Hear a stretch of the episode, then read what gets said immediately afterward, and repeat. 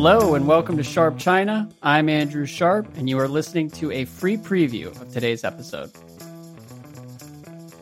You know, like any country, China ultimately is going to move on climate because of its own interests. And Mm-hmm. they've they had a horrible summer with floods, with droughts. You know, they they they have all sorts of very existential domestic reasons to figure out how to address climate change. And they've done a, a tremendous amount around renewable energy. I mean, it, it is you know a lot of subsidies, a lot of non-market things, but but the Chinese have done a lot to move their energy mix. Yeah, well, it's good that they have existential incentives and also market incentives to try to push things forward on the climate front. Um, but you mentioned perceived Chinese hypocrisy earlier this week on Sinocism. You wrote a Financial Times story contains two potentially blockbuster revelations based on anonymous sourcing from the PRC side. One, that Putin lied to Xi when they met in February, and two, that PRC nationals were killed during the early days of the Russian invasion. It is ironic that after constant criticism of the use of anonymous sources, the PRC government appears now to be trying to change the narrative on its support for Putin and Russia with a strategically timed revelation to the FT, one that, if true, makes Xi look foolish. Um, t- there are other stories where it looks like China is catering to Russia and and at least not ready to denounce Russia along with the rest of the world. So I'm curious, like, what are the competing priorities right now as they try to navigate war in Ukraine? Well, I think the, the biggest downside for the PRC and their stance on the uh, Russian invasion of Ukraine has been the deterioration in relationships with the EU. Mm-hmm. I think they m- completely misread how um, key countries in the EU would react to the Russian invasion and how they would not buy this sort of Chinese attempt to straddle, you know, where they're trying to be on both sides. And in reality, they've effectively been offering um, rhetorical sort of information warfare type support for Russia, giving them cover the UN and other and other um, international fora. Um, so you see a pretty concerted attempt to shift the narrative in um, And put some in EU. distance. So you know, had, so the German chancellor visited and got Xi to denounce the idea of like threatening nuclear war, having a nuclear war. Um, and you know, Xi has had a bunch of bilateral meetings at the G20. Macron, you know, the the the president of France, the same language around sort of not wanting to use nukes. I think um, trying to see what other what other leaders he did it with, but it but it's it's sort of a targeted message where any sort of a nuclear use of nuclear weapons in Ukraine would be bad for China too, um, because of, because of because of the, the the turmoil it would cause geopolitically, the damage it would do economically, um, depending on the size, it, eventually the fallout's going to blow into China most likely. There is not really like an upside, and I think the Chinese realize that, so they're trying to gingerly I mean, it's really is it's, a very contorted straddle where they're trying to to not not support Putin, but at the same time trying to do damage control from the uh, all the damage that's been caused in Europe, especially by its unwillingness to really condemn Putin and the and the invasion of Russia. right. And so, um, but the G20, you know, there was a there was a communique that the Chinese signed on to that mentioned that some members, I mean, I forget the exact language, but it did it did use the term war when describing um, the Russian invasion, which is something the Chinese resisted. It's it's not clear that the Chinese agreed that it was a war, or they just signed a communique that had language that said some It said some- most countries. most countries yeah. think it's a war. So that again is more likely a straddle where the Chinese didn't block it, but that they um, they didn't endorse it. And now back to that quote, you know, what's interesting is so Putin went to the Beijing for the Olympics, for the Mhm. Winter Olympics, and then he left, and a few days later he he invaded Ukraine. And at the time, I think it was the New York Times and maybe one other outlet had these stories that basically said, you know, one one the New York Times, and they, I think it's true that that the um, that the U.S. had shared, had tried to share, had shared intelligence with the Chinese. The, the, the same things they were, a lot of stuff the U.S. was saying publicly about, you know, starting last fall that Russia was planning to invade, Putin was going to do this, do all these different things, and the Chinese just didn't listen. So that was one thing. The second, so so so it's not like the Chinese system didn't at least have the possibility to look at information suggesting that Putin was going to invade. That they may have just dismissed it entirely because it was from the U.S. and so it was some sort of a plot to split the two countries. Sure, totally plausible.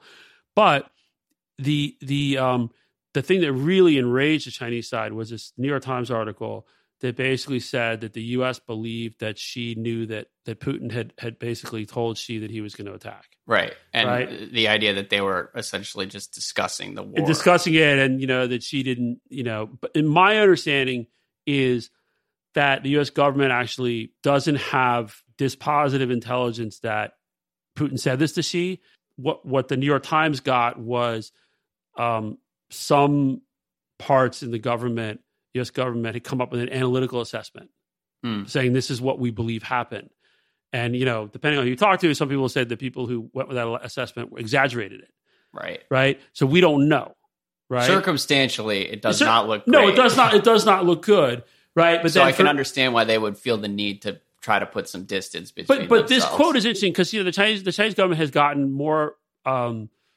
I, I've seen it re, more recently there've been more sort of quotes from us- anonymous PRC officials Uh huh. um you know usually you have different like here as a senior administration official you have different tiers of how you describe an official there they say anonymous official we have no idea who that is we have no idea is like is it the press guy at the embassy who just doesn't want to speak on the record but is authorized to make this Has this- some takes. Yeah. but it's a it's a very interesting quote because basically it look it it, it it it you read that and it's the FT and you know a lot of people in Europe read it and the EU read it and EU capitals. So okay, so so Putin hoodwinked Xi.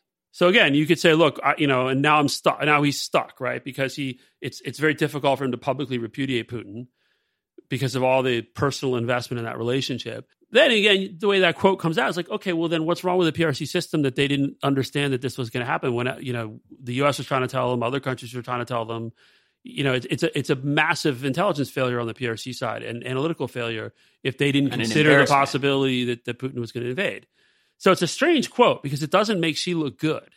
Well, uh, to the extent that they're positioning themselves for the post war environment, one of the most interesting theories you raised is that they are lobbying for Well, this- con- is- reconstruction contracts. This is this is this is my this is like like on my list of things to watch when you know the war may be coming like the war may be end, ending yeah. is if you start seeing a pivot on the PRC side to being like for example if Xi were to call Zelensky he's he has he's last spoke with the Ukrainian president in I think January Uh huh. right you know for like the I think it was like the anniversary of the 30th 30 years of, of, of relations or something it was big made a big deal out of it gone dark since then Zelensky's spoken with the foreign minister um, but Xi won't call him it's a clear signal if Xi actually has a conversation with Zelensky forget all this other rhetoric and this sort of this stuff like leaking to the FT or whatever.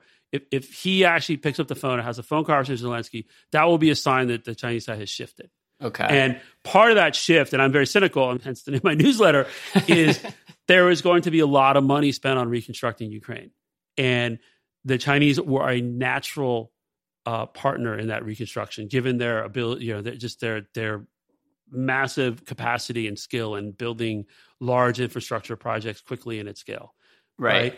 And so they would want to get some of these contracts. Well, and, and, and and if they piss off the Ukrainians too much, it's going to be harder for them to get those contracts. But the aspect of that story that I find truly fascinating is if they were awarded some of those contracts, you relayed a theory from a source that said that could actually be beneficial to Ukraine So- long term. So this, uh, this is a a, a, person. Um, I, I don't want to. They have very good knowledge of Russia and Ukraine, and I just Uh-huh. I, told to me anonymously. But this person's theory, and if I can, if they've written about it, if I can find it, I'll I'll, I'll post it or just, just disclose who it was. Said you know the the best thing for the Ukrainians to do and for the EU to do would be to get the Chinese involved. Because if the Chinese are in there building stuff, they've invest, they put money in there. They're you know they're they're they're financially incentivized. They send in PRC engineers. Then Putin can't like decide to then attack again Right. because he doesn't want. He's not. You know. Then the Chi- then the Chinese will be really pissed. And and It what sort, interesting. It was, it was. I actually thought it made a lot of sense. it does make a ton of sense. yeah, that's a, that's a smart person. What kind of leverage does China have over Russia? And what incentives does Russia have to not piss China off? I mean, you know, Russia. China China is spending a lot of money on, on um, natural resources, especially energy related stuff from Russia. Mhm. Um, uh, Russia needs Chinese exports, certain things. You know, they they want more high tech stuff, but they, you know, Russia Russia is, doesn't have a lot of friends Right. who actually have the ability to support their economy.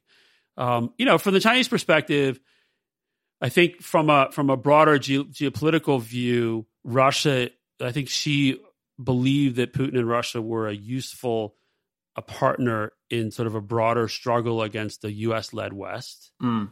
Uh, I think that also now the downside for China of a catastrophic failure in Russia, you know, or it's just a catastrophic defeat, and the government changes to one that is not that is that is trying to be more uh, uh, closer to the West, or more right. not as but closer to the West, more of a democracy, is a big problem for China, considering the length of its border with Russia.